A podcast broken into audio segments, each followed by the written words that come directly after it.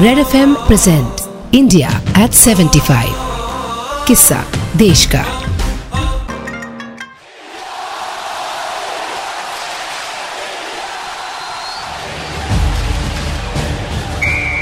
छह सौ से ज़्यादा एथलीट्स इकहत्तर इवेंट्स और 21 अलग अलग स्पोर्ट्स एक ऐसे देश में जहाँ हॉकी देखते वक्त भी लोग एक दूसरे से पूछते हैं कि इनका सचिन कौन है?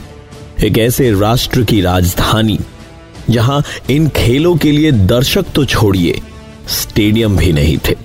तो इंडिया एट 75 के इस एपिसोड में जानेंगे कि कैसे इन तमाम चुनौतियों को पार करते हुए इंडिया ने ऑर्गेनाइज किया। तब तक का एशिया में होने वाला second most expensive international multi sports event nineteen Commonwealth Games Delhi 2010 2010. जनवरी 2010 गेम्स शुरू होने से महज सात महीने पहले ओलंपिक एसोसिएशन के वाइस चेयरमैन राजा रणधीर सिंह ने खेलों के लिए कमेटी बनाने में हो रही देरी पर चिंता ज़ाहिर की इससे पहले 2009 में भारत सरकार की एक रिपोर्ट के अनुसार two thirds of the venues way behind the schedule इन सभी परेशानियों के बावजूद, भारतीय जज्बे और इंडियन जुगाड़ की मदद से, इंडिया ने न सिर्फ़ 19वें राष्ट्रमंडल खेलों का आयोजन किया, बल्कि तब तक का अपना सर्वश्रेष्ठ प्रदर्शन भी किया।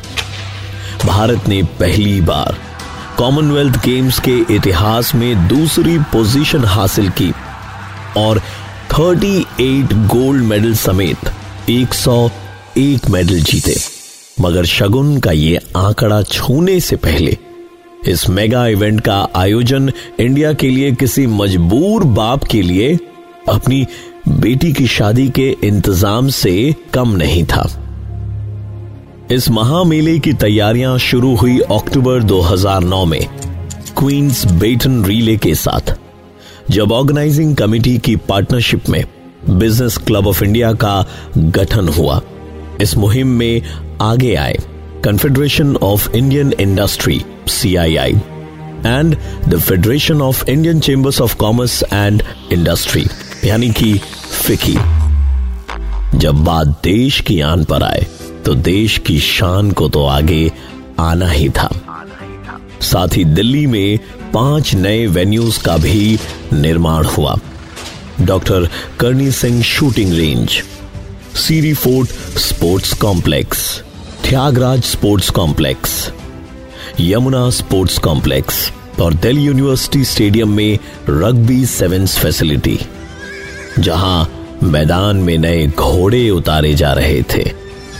वहीं the old war horses were also being oiled for the grand race Indira Gandhi sports complex और जवाहरलाल नेहरू स्टेडियम में मेजर रेनोवेशन हुए।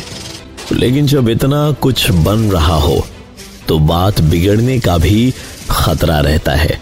डेवलपमेंट यानी प्रगति की सबसे बड़ी कीमत प्रकृति को चुकानी पड़ती है। एनवायरमेंट को ताक पर रखकर। डेवलपमेंट करना ऐसा ही है जैसे हम अपनी किडनी बेचकर आईफोन खरीद रहे हो। इसलिए इस बात का ख्याल रखा गया कि हम सस्टेनेबल गेम्स होस्ट करें। ख्याल इस बात का भी था कि ये इवेंट महज कोई औपचारिक आयोजन नहीं, बल्कि एक जीवंत जश्न लगे और इस मुकाम को अंजाम देने, पंखों को आसमान देने।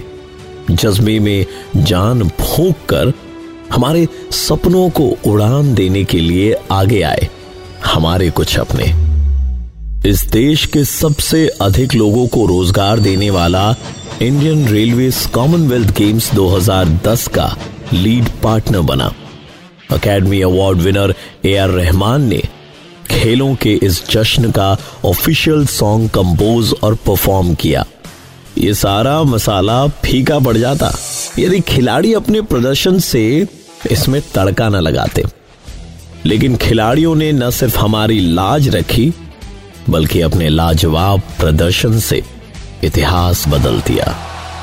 और इंडिया को कॉमनवेल्थ गेम्स के मैप के सेंटर में लाकर खड़ा कर दिया। आज हम बात करेंगे अपर्णा पोपट जी से। जो कि बैडमिंटन की नेशनल चैंपियन रह चुकी है नाइन टाइम्स फ्रॉम 1997 टू 2006 साथ ही उन्होंने कॉमनवेल्थ गेम्स और ओलंपिक्स में इंडिया को रिप्रेजेंट किया है। मैम, सबसे पहले बहुत बहुत स्वागत है।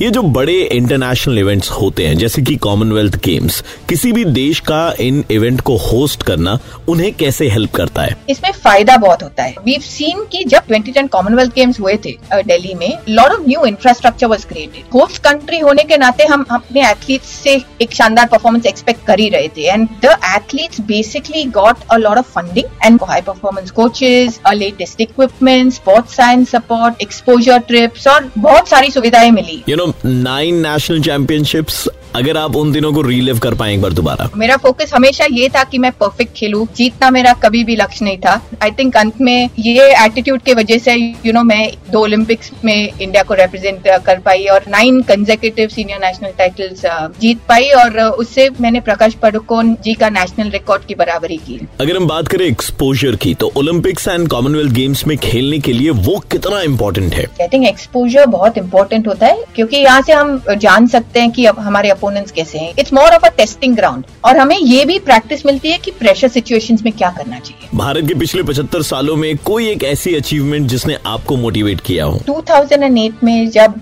अभिनव बिंद्रा ने वो गोल्ड मेडल जीता था one of my favourite movements ma'am आपसे बात करके बहुत ही अच्छा लगा and upcoming sportsman and athletes ने आई एम श्योर इस इंटरव्यू से काफ़ी इंस्पिरेशन ड्रॉ की होगी। थैंक यू सो मच अब वापस बात करते हैं कॉमनवेल्थ गेम्स 2010 की। ये पहली बार था, जब इंडिया ने मेडल स्टैली में सेंचुरी मारी थी। पहली बार आशीष कुमार के सिल्वर और ब्रॉन्ज की बदौलत। इंडिया ने जिम्नास्टिक्स में मेडल जीता। पहली बार गीता फोगाट के ज़रिए भारत ने विमेन्स रेसलिंग में गोल्ड मेडल जीता। एथलेटिक्स में बावन सालों के लंबे इंतज़ार के बाद हमने गोल्ड हासिल किया। जब विमेन्स डिस्कस थ्रो में कृष्णा पूनिया ने अपने डिस्कस के साथ करोड़ों भारतीयों के स्वाभिमान को आसमान की बुलंदियों तक पहुँचा दिया। पहुँचा दिया पहुँचा दिया।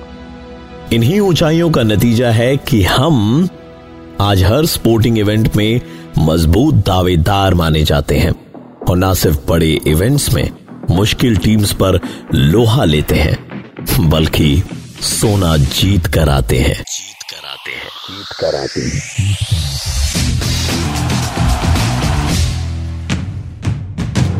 red F M present India at 75 किस्सा देश का।